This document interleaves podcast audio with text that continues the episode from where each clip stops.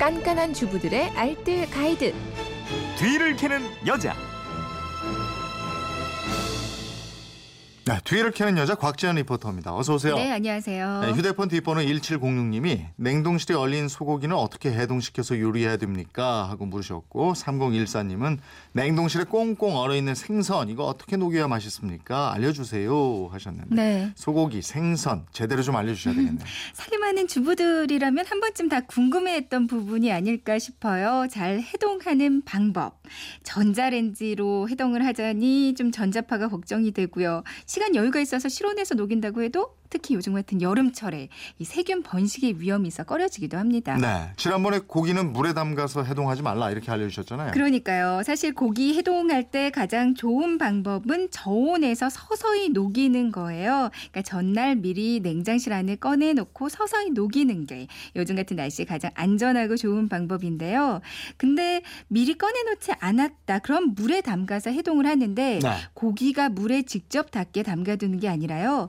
지퍼백 같은 데 넣어서 물이 스며들지 않게 꽉 밀봉을 하고요. 찬물에 담가 녹이는 게 좋습니다. 네. 그리고 고기 녹일 때 고기를 완전히 녹이는 건 좋지 않고요. 겉은 좀 말랑말랑하게 녹고 안쪽은 좀 덜 녹아 있는 상태. 음. 이 상태가 고기 썰기도 편하고요. 맛과 영양이 가장 어, 많대요. 다른 식재료들은 어때요? 생선은 물에 담가 해동하면 금방 녹아요. 음. 근데 물에 소금을 녹여서 소금물에 담가서 해동을 하면 그 삼투압의 작용으로 생선살이 탄탄해집니다. 네. 소금을 많이 친 간 고등어 경우에는 쌀뜨물에 담가서 해동하면 짠맛이 좀 가시면서 맛있어지고요. 네. 채소는 따로 해동하지 않고 바로 끓는 물에 넣는 게 좋은데요. 채소 얼릴 때 보통 미리 손질해서 냉동실에 넣잖아요. 네. 그 때문에 냉동실에 보관했던 채소는 해동하지 않고 그대로 음식에 넣는 게 좋습니다.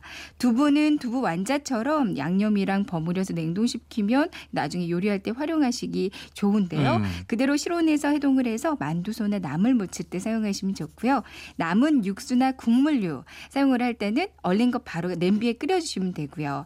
밥 같은 경우는 전자레인지 1, 2분 정도, 에, 식빵은 실온에 한 10분 정도 그냥 뒀다가 해동해 드시면 좋습니다. 네. 빨리 녹이는 거 보면 양은 냄비 이용하기도 하고. 네, 요즘 많이 사용하고 있거든요. 그러니까 방법이 양은 냄비 두 개를 준비를 해서요.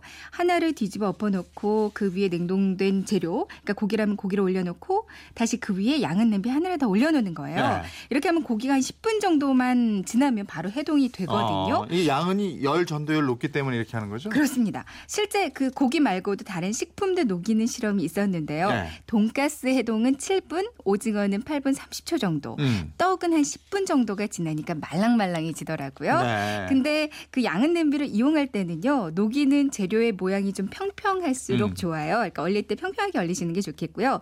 위쪽 냄비에 더 무거운 걸 올려서 이렇게 꽉 눌러주면 더 네. 잘 녹습니다. 그리고 이거 녹였다가 다시 얼려서 또 녹여서 먹고 이러면 맛이 싹하죠. 맞아요. 네. 맛도 안 좋고요. 세균 번식의 위험도 훨씬 맞아요, 높고요. 맞아요. 한번 네, 녹여서 그냥 그거 드시면 되고. 맞습니다. 살림에 대한 궁금증은 어디로 문의합니까? 네, 그건 이렇습니다. 인터넷 게시판이나 MBC 미니 또 휴대폰 문자 샵 8001번으로 보내주시면 되는데요. 문자로 보내실 때는 짧은 건 50원, 긴 건 100원의 이용료가 있습니다. 네, 지금까지 뒤를 캐는 여자 곽지연 리포터였습니다. 고맙습니다. 네, 고맙습니다.